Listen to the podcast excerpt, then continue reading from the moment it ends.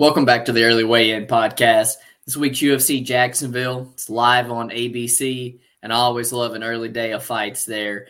UFC gave us an absolute killer main event as well. We've got top 10 featherweights Josh Emmett versus Ilia Topuria there. And in the co main event, Amanda Ribas taking on Maycee Barber. Uh, right now, we're sitting at a total of 14 fights. And to be honest with you, it's a pretty solid card.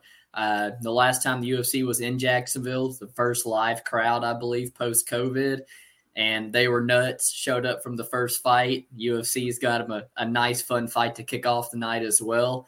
Uh, man, before we jump into things, the better fights and our favorite bets on the card, make sure to do us a quick favor. Like the video as always, sub to the channel if you haven't yet before. And uh, in the comment section below, let us know who you guys have in the uh, main event and co main event.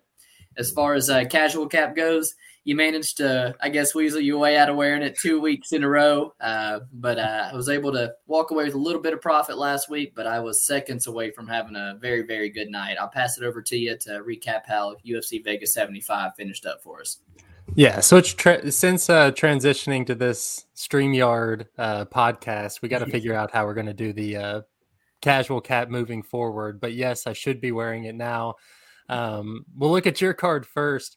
Uh, Manuel Torres versus Nikolas Motta, you had 1.5 units on him at minus 180. I thought that he was going to get caught. You know, I knew that I had some questions about him leaving his chin up in the air, and he did get touched, but um, was able to pull through, get get a solid win right there, um, and cashed you just about a unit right there. Your second straight bet was on Nicolas Dalby as your dog. You thought about doubling down on it. Um, it was a good read nonetheless. You had him uh, plus 160 for a unit and you ended up your straight pick section plus 2.43 units. Your biggest play on the night uh, was the one that killed your night from having a good night to a, from having a great night into just a good night. And it was your uh, over two and a half rounds in the main event, and then under two and a half rounds in the Tsarukyan Silva co-main event. And uh, I don't think you were alone, man. Not many people thought that Joaquim Silva would be able to withstand uh, Tsarukyan's pressure for that long. Right. Um, so that was that was quite a surprise to a lot of people. Um, you also had Costa inside the distance. Jimmy Flick looks uh, like a shell of himself. I don't think that he has a, a future in the in the UFC. Um, and then you finished off with a parlay of the over one and a half rounds with the first fight on the card, Modestas Bukauskas versus Zac Pauga.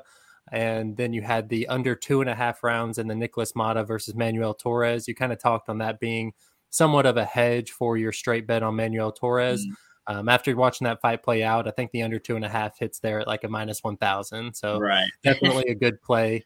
Uh, you ended up the night plus 1.87 units with a 29% ROI. Definitely a good night. Uh, looking over at my card, it's uh it's an easy one to accept because I didn't get screwed out of anything. You know, uh, I made three bad reads on my straight picks. Um, at my first bet that you guys are seeing are the Mar- is the Marvin Vettori for two units. Um, when that fight started off, he landed those two straight lefts, and I thought that you know I was like, oh, this is easy money right here. Made the perfect read. He's going to be able to do this for 25 minutes. Uh, that was not the case. Jared Cannonier proved that he still has some gas left in the tank, um, and, and, definitely earned himself that victory there.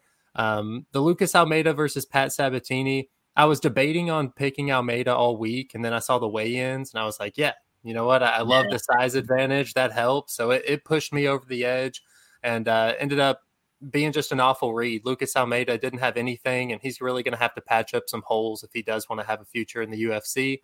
Um, Christian Quinones Another one that I feel like it was kind of forced. Um, I didn't have many plays on the card, and as that as the uh, fight night got closer, that line continued to drop. And you know, I said if I could get under minus 150, um, I'd probably throw something on it. I ended up doing it, and Kyung Hoo Kang came out, did some work, looked really yeah. good there.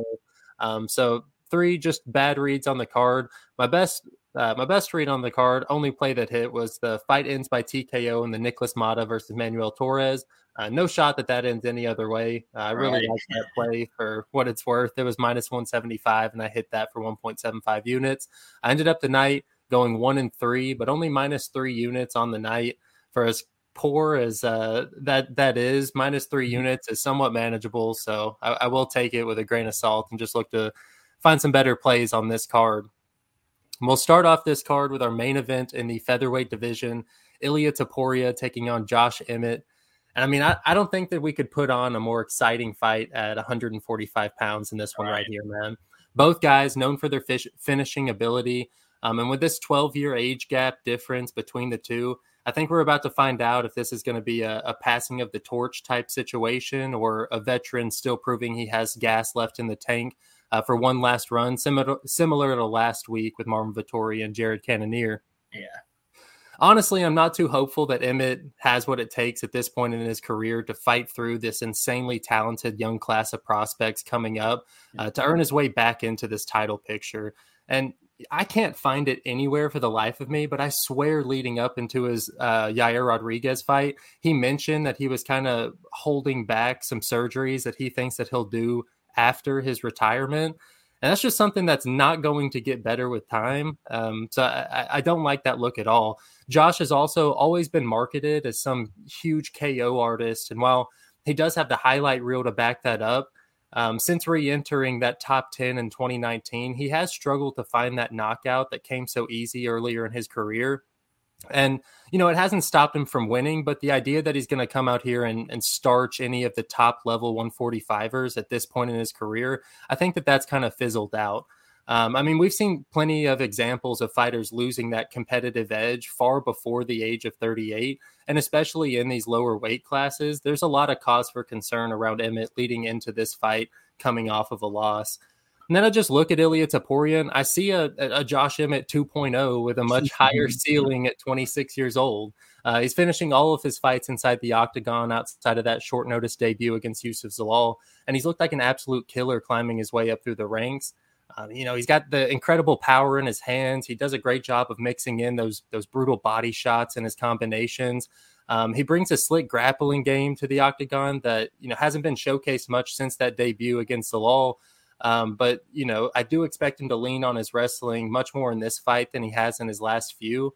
Um, now we have seen in Ilia's past few fights, specifically the Jai, the Jai Herbert fight, that forward pressure and intensity that he brings can cause him some trouble with opponents that are willing to trade with him. And you, you know, Ilia's never been beaten, so I do think that in his mind right now, he feels invincible. You know, like when he gets caught with a, a, clean shot, I feel like it, it hurts his ego just as much as it hurts anything. And he, you know, he lets his emotions get the best of him, and he just wants he wants to flip that switch into brawl mode and get that strike back. And while it's amazing to watch as a fan, um, I do think that that arrogance that he carries with him, being this young undefeated stud, will end up getting him caught eventually. I'm just not sure that Josh Emmett is going to be the guy to do it, right? Yeah. Um, ultimately, I think Ilia's got Josh covered everywhere. That cardio is still an unknown for Topuria, so it's tough to cap into this matchup. Um, but you know, the way these two fight, I don't think that the judges' scorecards are going to be needed anyway. Um, I think if they stay trading on the feet, Ilia has this six out of 10 times. I think if Ilia decides to mix in his grappling, which I do expect, he wins this seven to eight out of 10 times. Um, sadly, that line's right up where his line is sitting yeah. at minus 340. Um, so, that being said, I, I, truly believe that Emmett could come out here and shock the world 20, 25% of the time, flatlining him with a KO. Uh, but I, I, don't really think that that's going to happen. So, uh, betting wise, I'm struggling to find an angle that I like. Uh, interested to hear your thoughts on this one, P.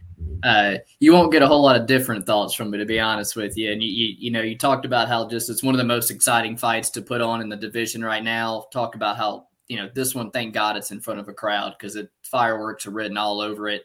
Um, and with Emmett, uh, you know, you kind of touched on it as well. He's coming off a, a, shot at gold, and so the UFC is not doing him any favors. You know, matching them up with their young new stud of a prospect in Ilia Topuria. This guy was one who, you know, leading up to that was extremely vocal about getting his title shot, about getting touching gold. Um, and you know, now that you've come up short at 38 years old, knowing, like you said, you're going to have to go win three or four more in a row, likely beat two or three of these nice up and coming prospects. You just got to wonder where the head's at, where the one the motivation is as well. And to be honest with you, I think he's a pretty um, I don't want to say one dimensional fighter, uh, but he is kind of a one dimensional fighter. You know, you, you he does train an alpha male. I guess he has some above average wrestling. He used it against Yair to an extent, but um, you know, Yair is somebody that everybody looks to take down. I don't find him. I don't see him having much success with his wrestling here. I see him resulting to uh, the brawling boxing that he kind of always goes to. Um, and while you know, Topuria definitely doesn't offer the same type of dangers at kickboxing range of somebody like Yair. It does kind of give me some pause for concern on Ilia's minus 340 that he is going to have to close the distance and somewhat give Josh the potential fight that he wants here. But as far as skill set wise, I just think he's a bit better in, in everywhere. You know, you talked about if he mixes in his grappling, he's a much bigger favorite. I mean, much, much bigger grappling upside here, much, uh, you know, like higher to potential to finish with a submission on the mat. Anytime you see the guy taken down, he's right back to his feet. Um, on the feet, I think he's a whole lot cleaner than Emmett. I think things come a whole lot straighter instead of the wide hooks around the side. You know, I think he's a whole lot faster. Um, Emmett's got the wide stance. I think Ilia's going to have a ton of you know ton of success with his calf kick. And you know, you talked about it, kind of that arrogancy getting him in trouble with Jai Herbert. One, Josh Emmett's not throwing a high kick like that mid combination. Uh, two, it shows me the dude has a fucking chin for one. You know, to to even really just be set down on your butt and be right back up. It was uh, it was quite impressive. It shows me that he does have durability in him. I love that he's um, you know compared to Josh. I think Josh is a much more like a headhunter, home run shot kind of guy. Where Ilia, you know, you see it in the Jai Herbert, the Damon Jackson. It's two three punch combination. Start switching levels to the body. Um, and I think that body work could be a big factor here. You know, it was a kick for Yair, but it it it caused it caused Emmett a lot of issues, you know, in that in that fight. And uh, you know, Emmett looks like a guy who cuts a whole lot of weight and looks a little weak around the midsection to me, just to be honest with you. Um, you know, the biggest elephant in the room for Ilia Topuria is his ability to go a hard five if needed, because you know, Josh Emmett has honestly shown me time and time again he's one of the toughest guys on the roster, showing me he can go a hard five with somebody like Kattar. Ilia shown me he can potentially have weight cutting issues to 145 as well. Um, so it, the possibility of the line being wide is there at this point, but Josh isn't at the point in his career that I'm trying to stand in front of uh, Ilia Topuria. So I'm kind of struggling to find any action on the main event myself. Uh, but it's a pretty easy side to the Ilia Topuria for me as well. Uh, main co-main event wise, uh, Ribas versus Maycee Barber, women's flyweight. You know, I guess uh, ranking wise, they probably deserve the, the co-main event slot, but there are uh, there's some much more exciting fights on the card. Just being honest, and I think everybody knows that. With Ribas, uh, definitely holds a big competition edge. This girl's fought a ton of top girls at flyweight. The wins over you know Virna and Mackenzie Dern are both aging well, and even in the losses to Chuk and Marina, she's has her moments. The girl's got decent footwork and a good jab. Um, the one knock on her is just for a female fighter, the girl could be considered chinny. You know, she's been she's been chin checked a couple times, knocked out a couple times, and Maycee is considered um, you know, a physical girl at times, but just being honest with you, I haven't seen that physicality of Maycee translate so much since she's moved up to flyweight. Um, and it it kind of brings me around to the grappling point here is that I think Amanda Ribas is just twice the grappler Maycee Barber when she gets a hold of her. She's going to find massive success. Maycee, you know, watching tape back, she's given up takedowns, simple clinch, just trip takedowns in almost every single fight. Jessica Eye is holding this girl up against the cage the entire the entire fight. And to be honest with you, I thought it live. I thought it watching it back this week. KGB Lee and Miranda Maverick both I thought beat this girl. I don't think she should be on the win streak that she's on. Um, but for some reason, the UFC and the judges just seem to like her for some reason. Uh, but Ribas has also landed one takedown in every single one of her UFC fights, so I can almost trust her, um, you know, to go to it here if she if to the success that I think she's going to have. Um, and just how you know Maycee Barber coming through the ranks, even at 115, the girl was the girl was finishing everybody, and since moving up to flyweight, you know, I think the physicality being part of it, a lot of these finishes have stopped, and e- even with the chin issues of uh, of Amanda Ribas here, I think it's kind of silly to bet on a women's TKO. You know, like I, I don't know how often that truly happens, even with the combination that you throw in of, of Amanda's chin here. So I'm kind of stuck in a position right now because I, I truly favor Ribas to win this fight at a pretty decent clip. I've just kind of seen the line get away from me. We've been killed laying women's chalk multiple times, and again, the UFC wants to push Barbers for some reason. So I'm uh, I'm likely going to sit the co-main event out as well. But uh, I think Amanda Ribas has all the tools to win the fight. Man, any thoughts on it? Yeah, no, I, you I mirror a lot of what you're saying. When you talk about Ribas, you're having to lay a, a, heavy price tag on her. And like you said, whether you like it or not, you have to cap in the fact that the UFC is pushing for Barber, you know, like it how many times can it happen before that becomes part of your uh, capping, you know? um, I do like this fight. I, I feel like Maycee, like you touched on, she's kind of dodged a few bullets, but I do think that she's found a, an opponent in Ribas who's really going to push her to either you know step up that level of competition or fold under the pressure. Ribas, excellent prospect, and really coming into her own here at flyweight. Um, where I do think that she feels much stronger and looks to you know be her new home moving forward. Even when she when she made her flyweight return against Katlyn Chookagian, I did feel like um, you know throwing her in there against the number one contender in the division was quite a huge step up. Um, but after that fight, I do think that she proved she deserves to be ranked among the upper echelon of that division. Um, with with Maycee, I can't feel but you know get the feeling that I'm gypped every single time she leaves the octagon, and I don't know if it's um, from a bias that I formed before, you know, when her hype train got derailed by Roxy, or it's the split decisions that she keeps eking out. But um, you, you know, I don't really have much faith in her as a future future title holder. She came into the octagon um, with that raw ability to overwhelm girls with her power and athleticism. Um, and, and since she's hit you know some of the the more well-rounded girls of the division it does seem that she's uh, struggled to develop the technical side of her game um, that's needed to get past some of the girls who have solid bases in everything um, here against ribas I think she's got a, a, really tough job in front of her. Ribas is sporting a nearly 90% takedown defense, which in my head translates to a standing fight if Ribas chooses. Um, and if that's the case, I do think that Ribas holds a clear technical striking edge. Um, where where I do think that Maycee could take advantage is that striking defense you touched on of Ribas. Um, while she does have that uh, great striking, she does struggle getting her head off the center line. And you know when Macy is in range and not shadow boxing five feet out, uh, she she does throw with a ton of power. You know, so um, it could definitely be a good fight, especially if Ribas decides to make it a, a, fun fight by keeping it standing on the feet. Um, but I do expect Ribas to win at a pretty cl- high clip here as well. Um, you touched on um, Ribas getting a takedown in all of her fights. Uh, Maycee Barber has given a takedown in all four of her wins that she's currently on. So mm-hmm. um, I, I, do expect Ribas to to uh, wind up on top here, or just uh, point her out to a, an easy decision win. I do expect her to get the nod on Saturday.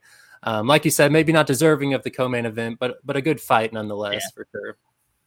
Um, so for my fight of the night, oddly enough, I'm sticking with the women here. Uh, I, went, I went with Tabitha Ricci versus Gillian Robertson at strawweight. Both girls, 38 years old. Gillian with uh, quite a few more UFC fights. This one making her 15th inside the octagon.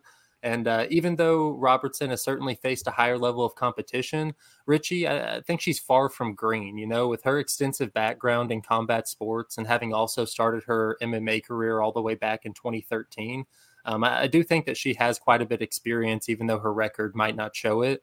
Um, outside of Ricci's uh, debut, she's really been nothing short of impressive. She's got a nice three fight win streak going, earning her first finish um, by securing that armbar over the crafty veteran and Jessica Penne. And, you know, after watching that fight, I learned my lesson trying to fade her. I initially thought that um, she lacked the size to be successful in the UFC, but I think that that opinion was formed when she came up against Fiorot. And, you know, it, she just looked so small in that matchup that it was tough to shake that image, you know? Um, so either way, I, I, think that she's got an excellent BJJ base and if she can effectively land takedowns here, I do think that she's going to be able to ward off the the attacks coming from Gillian off of her back. Gillian is someone who, over the course of her career, has really li- relied on the fact or relied on getting the fight to the mat by any means necessary um, to find success, and sometimes that comes to her detriment. And I think that here she's got a pretty tough matchup while you know, Robertson has shown some pretty decent offensive wrestling. I do think that she's going to find it difficult to get in on the hips of somebody as small and as technical as Ricci is here. If the fight does manage to stay on the feet, I expect it to be close, but I do uh, give the the edge to Ricci here. Neither girl extremely technical with their stand up, but I do um, expect Tabitha to have an edge with her Muay Thai background. Um, you know, honestly, I see uh, Ricci winning this fight um, at a pretty decent clip. The only thing that's holding me back is the size of Robertson, you know, and mm-hmm. um, having proven that she can hang with some of the the bigger girls at flyweight in the past, um, I think having a significant size and height advantage here, um, you know, it could translate to her winning some of the exchanges on the feet um, simply by being the longer fighter. And if that is the case, I do think we're in for an excellent scrap, which is why I've made this my fight to watch. Um, so I think we're in for a really good fight, and I'm not really sure how I'm going to pick it. Uh, if, if weigh-ins happen and Ricci doesn't look like she's giving up significant size, uh, I might find even a spot on on Tabitha here on Saturday. I like it, man. Uh, uh, I see a lot of action on both sides online. You know, um, I don't know if they're simping or if they really got a really got a strong read on it. I I don't. I don't really have it to be honest with you, man. I think the girls match up pretty similar. I think they both would consider themselves grapplers first. Uh, you know, I think they both have good jujitsu. One has a little bit better jujitsu um, and Tabitha Ricci here, and I think she's also, like you said, going to be the bit the bit better striker. And you do see grapplers oftentimes just get nullified and start striking, you know. And if that's the case, I do kind of favor Tabitha Ricci, who's a little bit more technical, like you said, with the striking, the boxing, a little bit faster, just a just a better athlete in general, and two. Uh, but size does mean a lot in women's MMA. We've learned that time and time again. Everything, um, you know, and I think the move down for Gillian is going to be huge. You talked about she fought very physical girls, man, up at flyweight. Met Maverick, Taila Santos, you know, and coming down, I thought the performance over Piera Rodriguez was a pretty good one. Um, she's pretty much spent her entire UFC career as uh, career in the UFC, pretty much just grinding, getting better, added a strong resume, and she's a pretty good finisher for the women's division. Um, but there are times where I feel like you know she's kind of sub or bust and if she can't she can't find success getting on top and finding the submission then she doesn't really have much left for you but that size could you know like you said be a little bit longer on the feet man. It could win her a few transition scrambles on the mat just kind of wind up you know on top in tabitha's guard. I don't personally have any interest in this fight. Um, i don't want to force a bet out of myself but i do side uh, with tabitha ricci to to get an official pick out of myself. As far as uh, fight for me, this is the fight that I believe the UFC is keeping. Uh, looks like Tapology got it first fight of the night. We got Cody Brundage taking on Sedriques Dumas, and uh, hopefully sets the crowd on fire right out the gates, man. Um, Brundage stepping in on short notice uh, for what I you know I think is a pretty good fight for him to win. I do have 1.5 units on Brundage, but I got it at minus 115. You know, and that number has since swelled. At one point, I saw minus 220 down to like minus 180 and stuff now. So, you know, we're talking 10 to 10 to 15 percent loss in value. Personally, I would say lay off at this point on the Cody Brundage side. You know, I, I have him about a 58 to 60 percent here. I think if the guy proactively grapples early, he could look like a bigger favorite. He trains with Josh Fremd. They've game planned for this guy before. Um, I think he knows it's a coming off two stoppage losses. I think he knows it's a, a, good fight for himself to potentially get back on track. You look at the guy's two losses and Michał Oleksiejczuk, we're talking about a guy who spent his career at light heavyweight who's just an absolute monster in round one. Um, and, you know, getting submitted by Rodolfo Vieira is never a bad look at all. But it kind of brings me to the possibility of this guy having some bad fight IQ. Uh, or maybe it's just a momentary lapse of, you know, in judgment because typically it's not a concern. But, you know, he lands a good shot on Rodolfo Vieira and drops him. I think it was in round two, into round one. Uh, follows him down to the mat, and you know, two minutes later, he finds himself in an arm triangle getting submitted. So it's like I don't think he has near that concern here with Sedriques Dumas, uh, but it is you know potentially the guy doesn't have the best fight IQ in the world. Is what I'm trying to say. Uh, Dumas, you know, he's a better athlete. The guy's long he's got a good kicking game. I'm not necessarily a fan of his striking. He has a good calf kick, but he doesn't really set things up in my uh, my opinion. Low level competition. Looking online, you know, he kind of I it looks like he trained at Fusion Excel with uh, Phil Rowe, but I just see one picture there. I see a, a whole lot more pictures of him in a small gym in Pensacola, training with not so good looking training partners as I sent you online. Uh, you know, we've seen the out of octagon issues. It just that brings me to question the guy's just overall commitment to it. Uh, but you know, last time out, he came in as a as an undefeated fighter, and and a lot of times maybe that's just a learning experience for you. You know, the gas tank didn't look too good. Maybe you move forward uh, going up, but does kind of bring me to another point that man, I, I, it looked like to me after Josh Fremd hit that ridiculous hip toss on him. Um, it kind of looked like he gave up to me, man. It looked like when he got held against the fence, he didn't really try to defend the choke. He tr- he quit trying to work back to his feet, and he, he kind of looked like he had a little bit of quit in him, man. So uh, I do got Cody Brundage by stoppage here, and I do have the under two and a half parlayed as well. I think this is an incredible fight. Uh, you on either side? Uh, yeah, I might end up talking about one of the sides actually later on in the podcast. So, uh, I'll keep that to myself. But no, I do think that it's an excellent fight to to highlight for sure. There's no way that this sees the judges' scorecards, whether it be from uh, Cedric Quinton or Cody Brundage making a, a, a IQ error. yeah. so, uh, excellent fight to showcase for sure. Now we move on to my fighter of the podcast, and I'm going with the Turd Man, Wellington Turman, man. Um, I knew Wellington was young, but the fact that he's still only 26 is mind blowing to me, man. I, it feels like he's already had a good run in the UFC, you know? uh, very up and down success since entering right. the organization, going three and four in his fights under the UFC banner. Um, and I chose Wellington as my fighter to watch because he is attempting to move down a weight class from middleweight and look for success among the 170, 170 pounders in the UFC sadly, he drew a, a, pretty tough first matchup for his first U, or for his UFC welterweight debut against Randy Brown. Honestly, I think it's fair to say that he should be thankful for even getting another chance, and he might have Glover Teixeira to thank for that. Uh, Glover is his main training partner and coach. It, seems as if Glover has more faith than anybody that Turman has potential to make a name for himself. Um, Turman, like his coach, uh, is known for his ground skills. He has a Brazilian Jiu Jitsu black belt, and about half of his wins come by submission.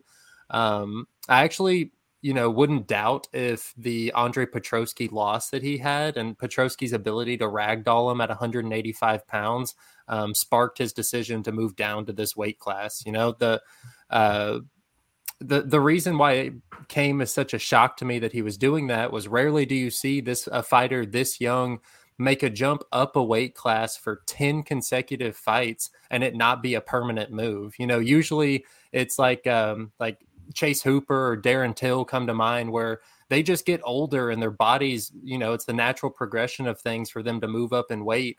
Um, but you know, for what it's worth, Wellington looks like cutting the extra 15 pounds online was nothing for him. He looks great. Um, Randy Brown, uh, you know, especially after another top uh, uh, loss to a, a, top level guy, um, and his last time out, um, after going on that little win streak and then and losing another one, he's kind of solidified himself as a, a journeyman. You know, offering a really fun, unique style that can be difficult for fighters, especially if they struggle getting inside the range. Um, I think Turman is doomed if he tries to keep this fight on the feet with the movement of Brown. Um, but if he does close the distance and find himself on top of Brown, I do think that he could cause a ton of problems for him um, and truly make a statement in this new weight class, which is why he's my fighter to watch. Yeah, you see, we see the fight in similar regards here. Uh, top time for Wellington Turman's there, calf kick for Wellington Turman's there. Um, you know, overall power advantage, and then you just throw in the fact that Randy Brown never covers his price tag as a big favorite. The guy is constantly fighting to a very close fight, even showboating at times, you know. So uh, I wouldn't lay chalk on Randy Brown. And if, uh, you know, if, if Wellington Turman was not cutting 15 pounds, uh, I'd be way more inclined to look at him as an underdog as well. Uh, fighter for me, Trevor Peek, no other than our Tennessee boy. Can't talk about the card, not bring the guy up. If the UFC knew anything about what they're doing, this guy would be on the main card on Saturday live for everybody to see. Uh, might not might be one of the worst fighters skill set wise on the on the roster, truly. Uh, but he is one of the most exciting fighters. Um, and as they say, he's he's got that dog in him, you know. Uh, and I, I really hope that they don't do what they did to somebody like a Mike Perry, like Nate Land, where like you brought up, there's there's no need to rush this guy if he does string together three or four wins. Give him fun matchups. Um, don't rush him and, and, lose your stock in him. You know, this guy got a 50k bonus the last time out, training full time now. comes forward, for, just forces a dogfight out of every one of his opponents. Where you know he's just tougher than you, man. The guy's got heart for days. He's hard to put away. The contender series shot.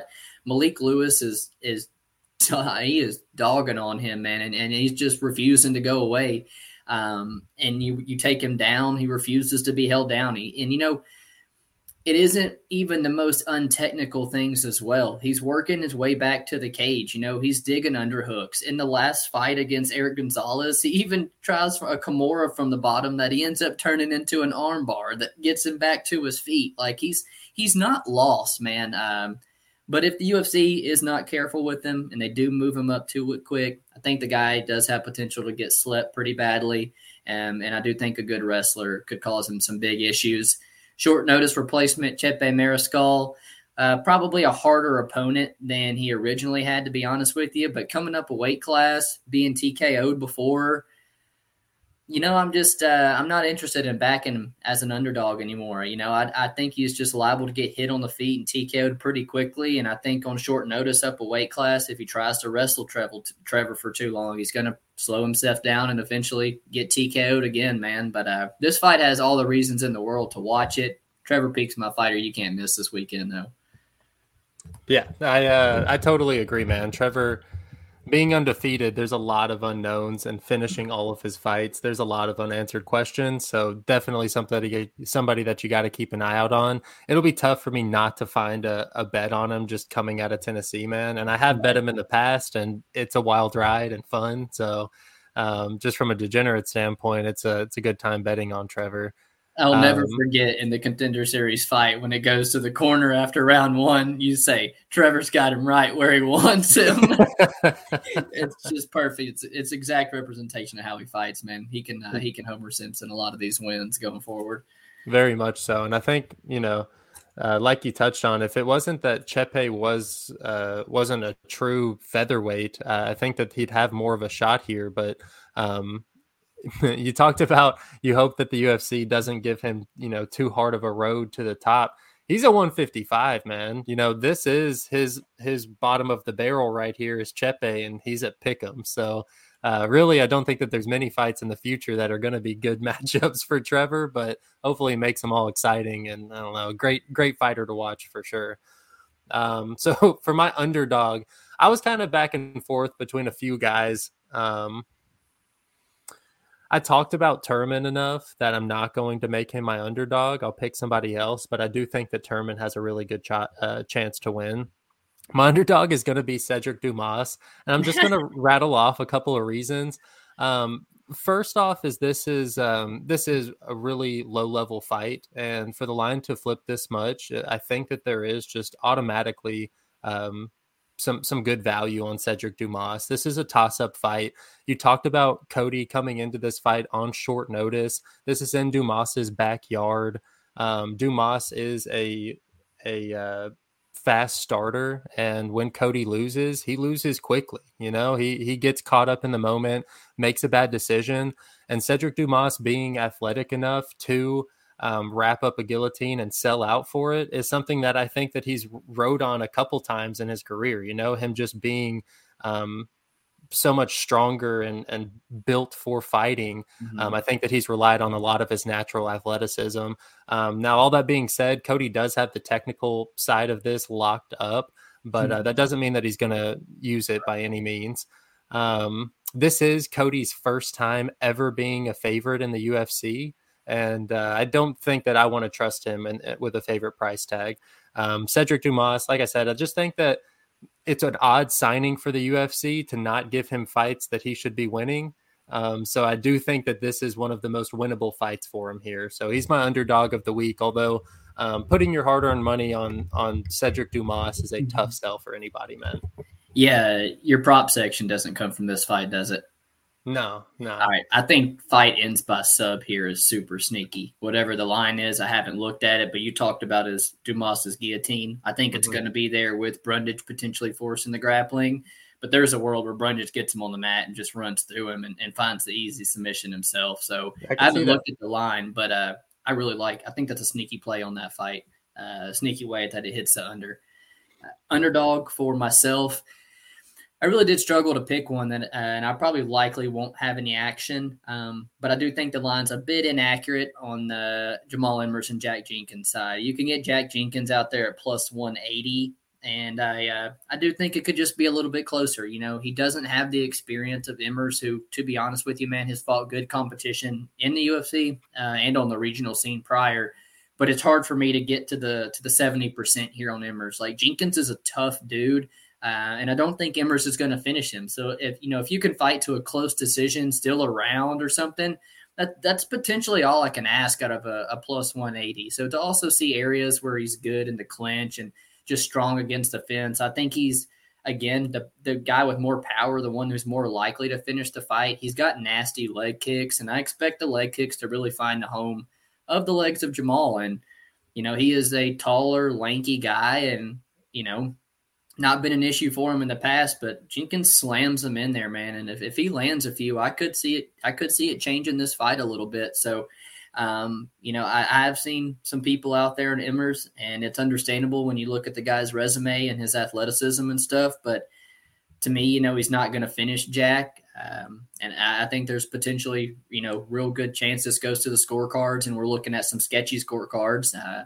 so not as confident in Jack Jenkins as I was Nick Dalby last week, but he is going to be my underdog this week, man.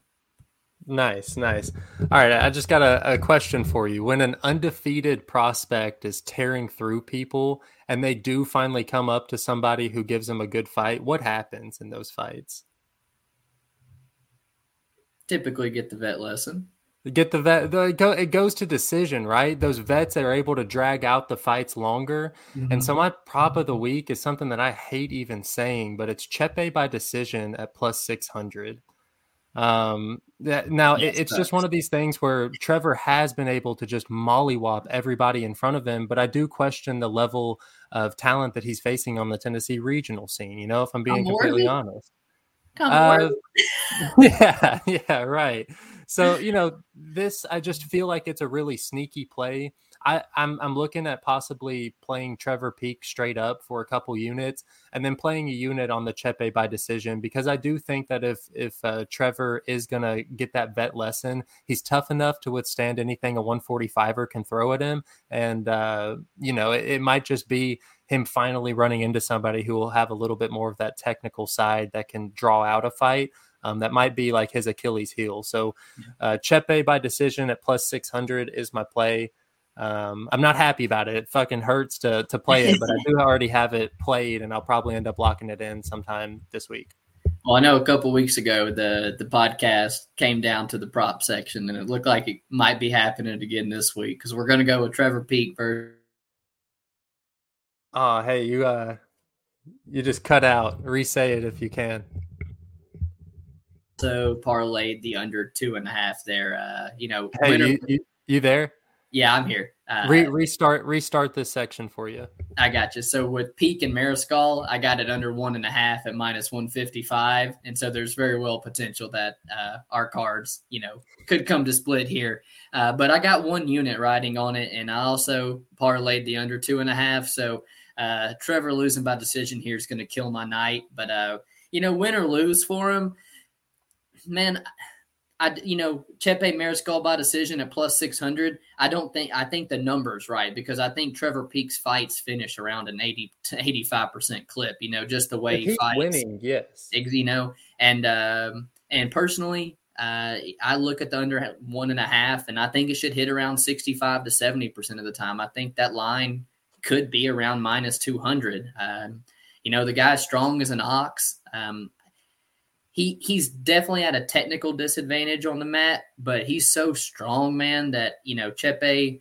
I don't know how long he's you know going to maintain the top time. You know, I, I feel like Trevor's going to be able to get back to his feet and eventually tire him out on short notice. But he, he's definitely going to have his openings, man.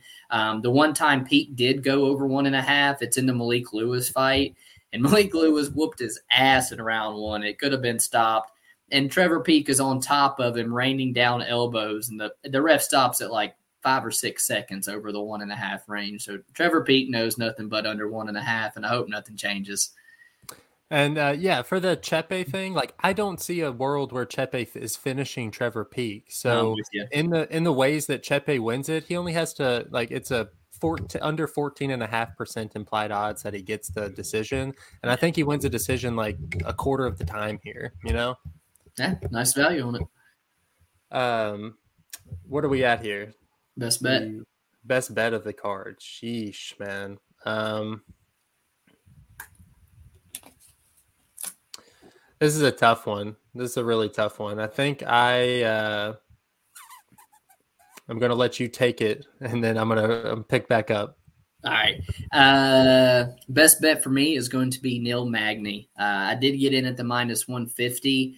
He's up to minus 175, but I do think it's a potential buy low spot for Magny, and it's one that um, you know, I've bet him every single time the UFC does this for him. Every time they give him a step down in competition against Li Jingliang, Max Griffin, Rocco Martin, D Rod, I'm cashing on Neil Magny. You know, the the guy's fault, the who's who of the welterweight division, and in this uh, particular matchup against Phil Rowe, um, you, you know, you can kind of say Neil Magny's kind of getting his size matched for the first time. But this is the first time the young prospect in Phil Rowe, who's got the much shorter amount of fights, is going to see someone who matches him in size, and it's going to take away that big advantage. He really.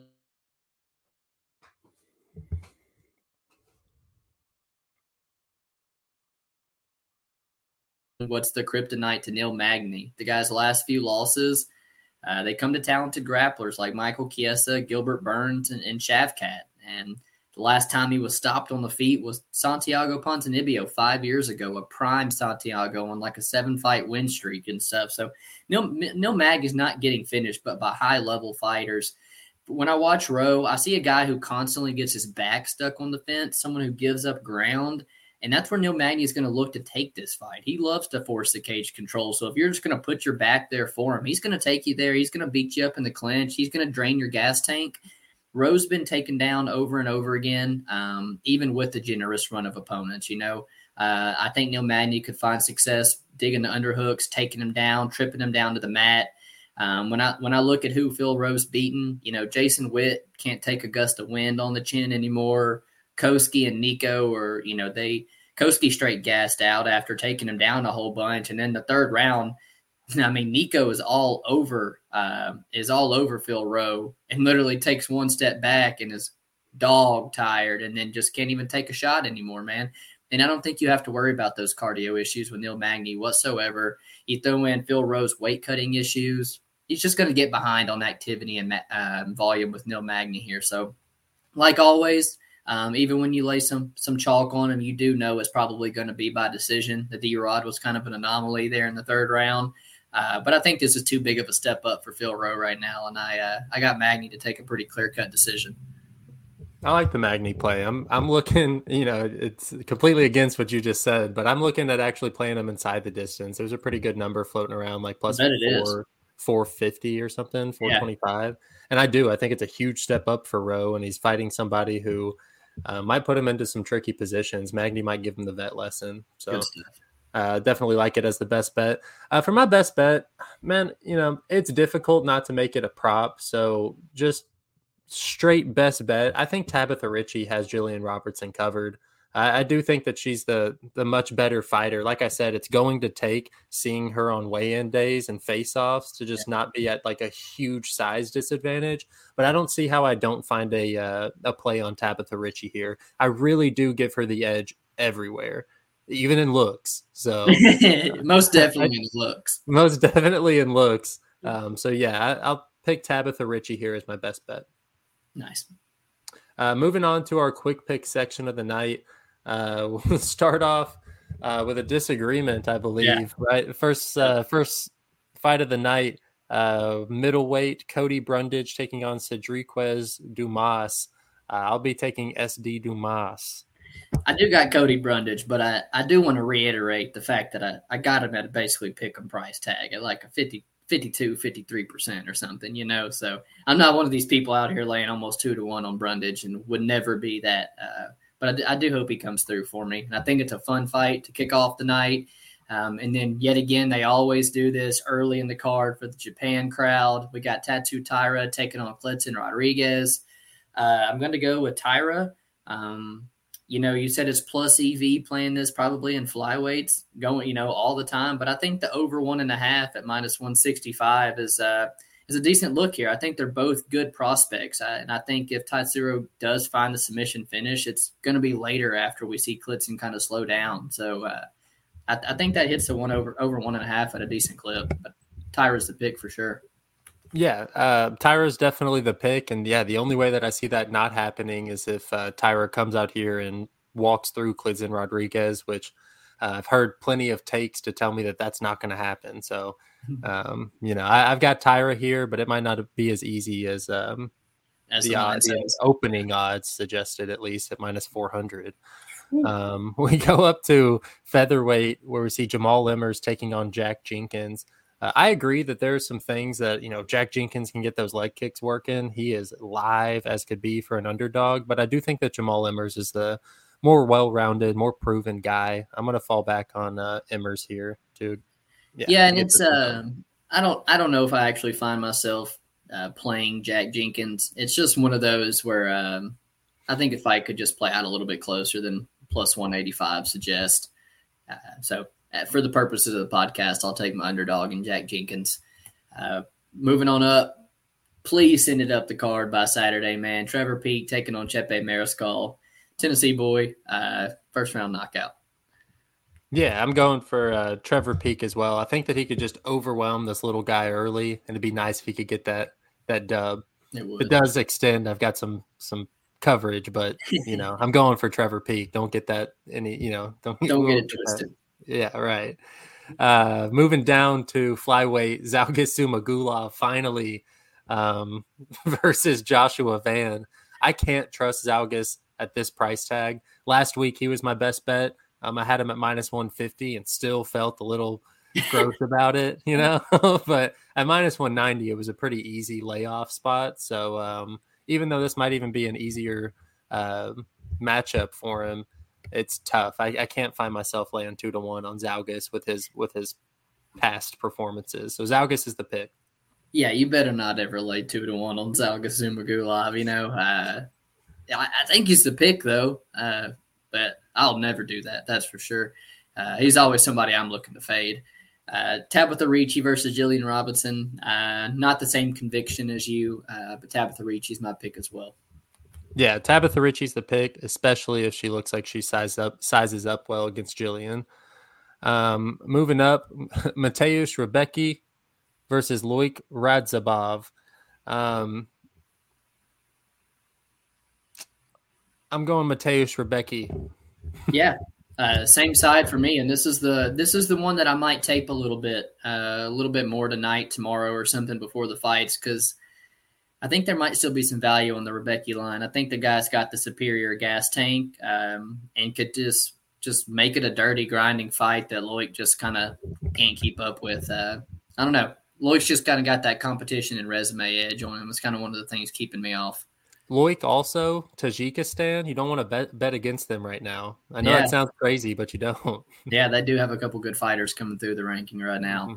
Uh, Randy Brown, Wellington Turman. I'm going to side with Randy Brown because there's a you know obvious red flags around Turman, but I don't know if this was like a 180 or you know 178. It wasn't 15 might, whole pounds. Yeah, right. I, I might take Turman, but it for a guy who's been knocked out bad in the past. Um, and you talked about it. Typically, you're not 26 years old switching weight classes and stuff. Ten, so 10 fights, he moved up to middleweight. So it's uh, it seems like he's searching for answers a little bit. I don't like to back that. Randy Brown's going to be the pick.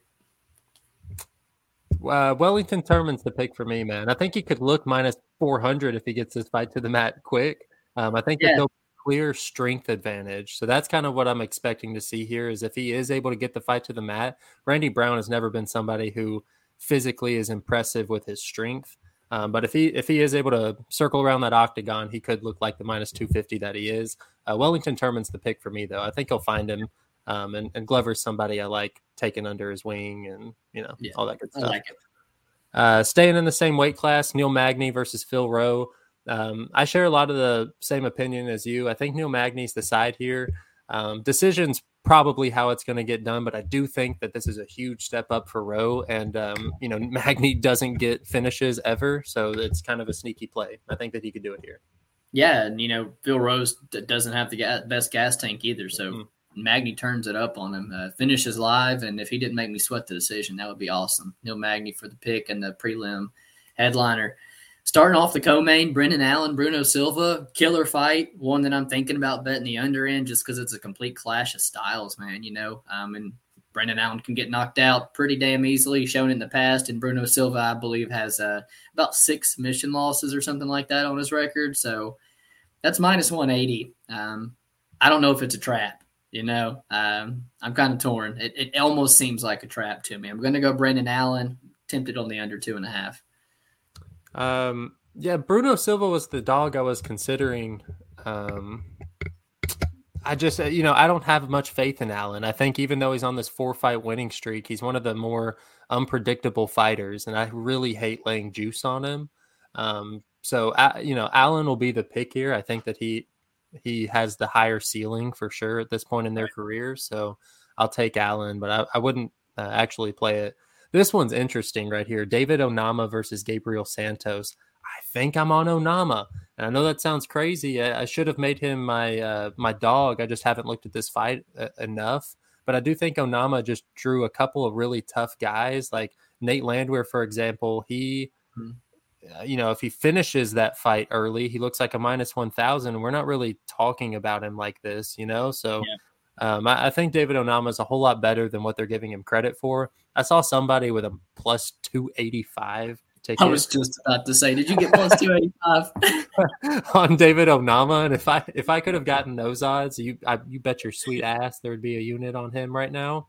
Um, he's at plus 190 right now. I think if I could get a two in front of that number, I'd feel a little bit more comfortable, and I might could find me a play on Onama. Man, Gabriel Santos does get hit and Onama does have some power, but I, I do think Onama can get taken down by Gabriel Santos at the same time. Um, there's always that chance because we've seen it time and time again where these debutantes come in and just kind of, you know, overperform. Like Victor Henry and Barcelos, his first fight, just yep. best performance of his career. You know, Gabriel Santos flying over to London on short notice maybe it's the best performance that we're ever going to get out of them. And I just don't know. So I have laid off this fight, but um, to make it interesting, I'll side with the other one, uh, the other side, and Gabriel Santos. Low level heavyweights on the main card. UFC can't help themselves, man. Justin Tafa versus Austen Lane. I do want to mention one thing. It is I guess karma's the word for it. You know, Greg Hardy knocking out Austen Lane on the contender series, and now look at these guys' careers. Greg Hardy is just knocked out three or four fights in a row. You got Austen Lane making his UFC debut. It's bittersweet, man. Uh, I do think he might be a little bit too reckless. Uh, I think he's going to rush things and get caught by Justin Tafa, though. Uh, he's definitely a superior athlete in size, but uh, I got. I think I got to side with Justin Tafa. I don't know, man. This is this is really tough.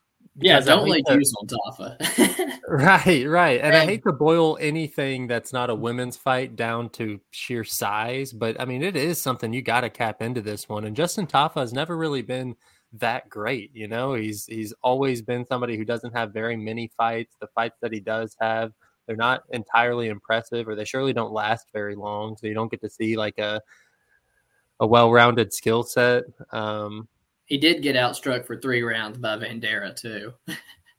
Dude, I mean, yeah, I, I, you're you're asking for it. You deserve everything coming to you if you laid the juice on Tafa. Uh, I'll pick him, but it's yeah, you know, I, I would I would not be playing anything on this on this fight for sure.